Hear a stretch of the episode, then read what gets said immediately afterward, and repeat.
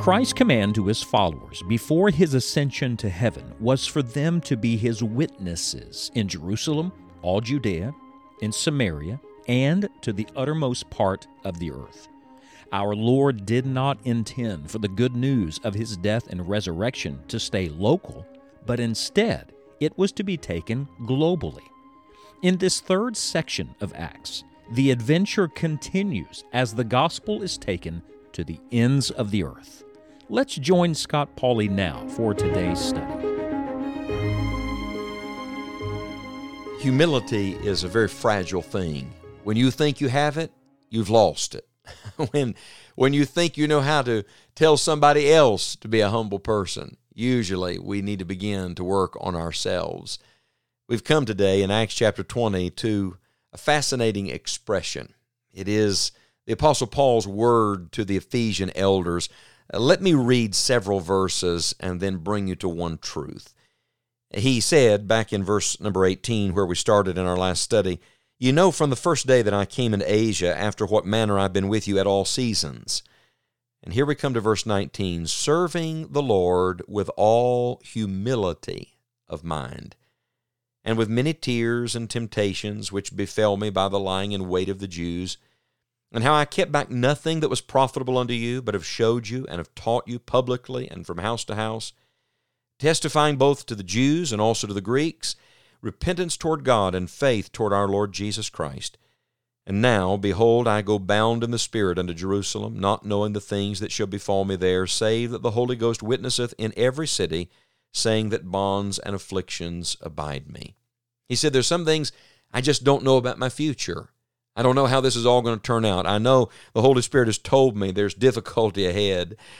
He said, But let me review with you some things that I do know and some things that you know about me. Uh, there's so much truth in these verses. For example, uh, he, he tells us uh, where he spoke to them. He taught them publicly and house to house who he spoke to the Jews and also the Greeks, what he told them about repentance toward God and faith toward our Lord Jesus Christ. I mean, this is Paul's model of ministry. You want you want a good template to follow for the Lord's work. Take Acts chapter 20. Uh, what Paul explains to these Ephesian elders, there is so much truth packed into these verses. But the thing that has really I started to say captured me, but might I say convicted me, is this word humility.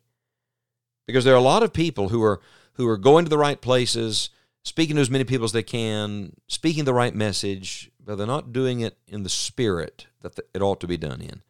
The Bible does not say that he served the Lord. It says he served the Lord with all humility of mind. Do you see how it begins with his spirit? how vital, how important this is. And why is that? Because this is the Spirit of Christ. This is not the Spirit of Paul, this is the Spirit of the Lord Jesus. Remember Philippians chapter 2, he humbled himself. This was the mind of Christ. He humbled himself and became obedient unto death, even the death of the cross.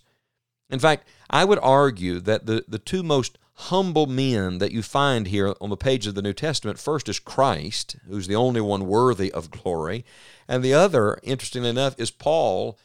And who was he? At one point, he was one of the proudest men on earth. Remember, a Pharisee, an educated man, a man full of himself, and God brought him to nothing. So much so that even in the writings of the Apostle Paul, you see an ever increasing humility. Uh, he was he was just behind the apostles in his early writings. Uh, by the time you get to the end of his writings, he's the chief of sinners. It is as if the higher he went, the lower he went. And maybe therein lies one of the great secrets because F.B. Meyer said that God's best gifts are not on shelves one above another, they're on shelves one below another. It's not about how high you can go and how much you can attain in your knowledge or in your accomplishment. It's rather about how low you can go because this is God's way. It's opposite of the world's way. The lower you go, the higher God takes you. The more you humble yourself, the more grace He gives. Uh, the more you humble yourself before the Lord, uh, the more He exalts and He lifts you up. Frank Sells uh, used to say, Thank God for everything the Lord uses to humble you. Maybe God's using something or someone right now to humble you. Well, instead of fighting against it or fussing about it, why don't you pause and say, Thank you, Lord. Thank you for using that as your instrument to remind me that I'm nothing and you are everything. Thank you, Lord, for using that to bring me nearer to yourself. Let me give you just two or three truths from uh, this thought about humility today. The first is that God shows us here where humility is found. Where is humility found? Well, listen to it again. Serving the Lord with all humility of mind. Humility is not first an action, it's an attitude.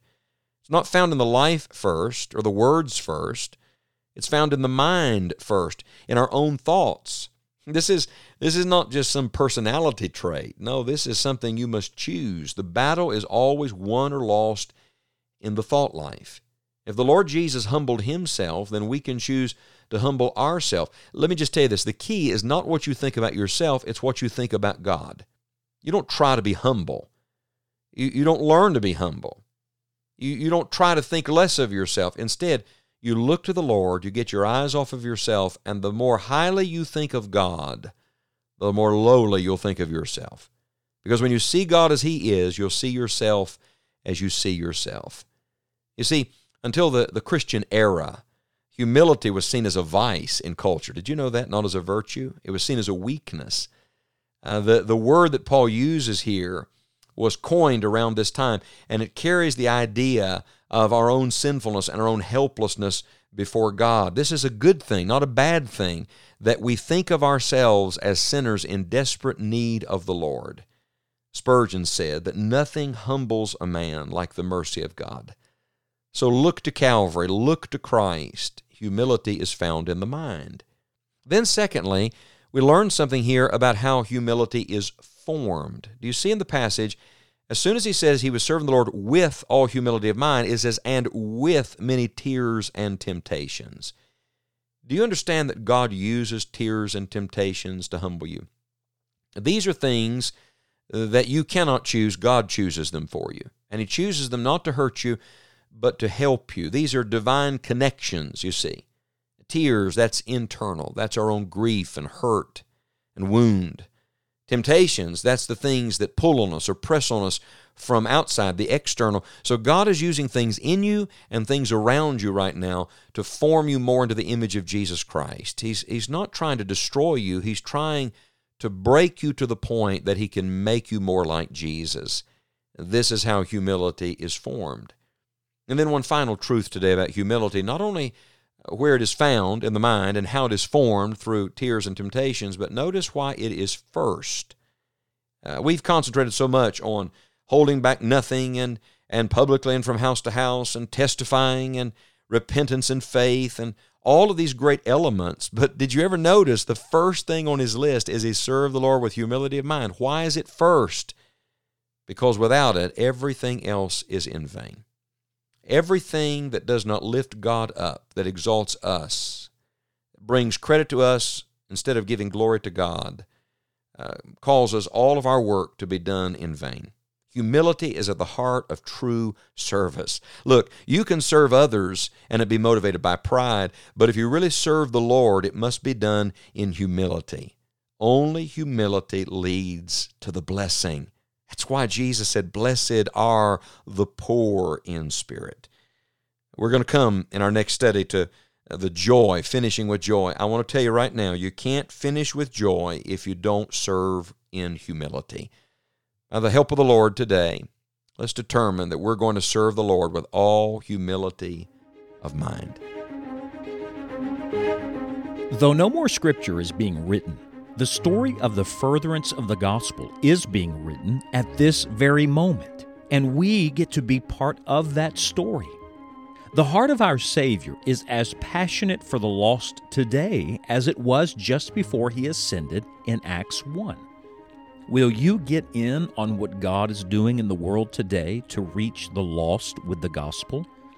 This is why enjoying the journey exists to encourage and to equip you in the work of the gospel, whether it is through the daily broadcast or the many resources on our website.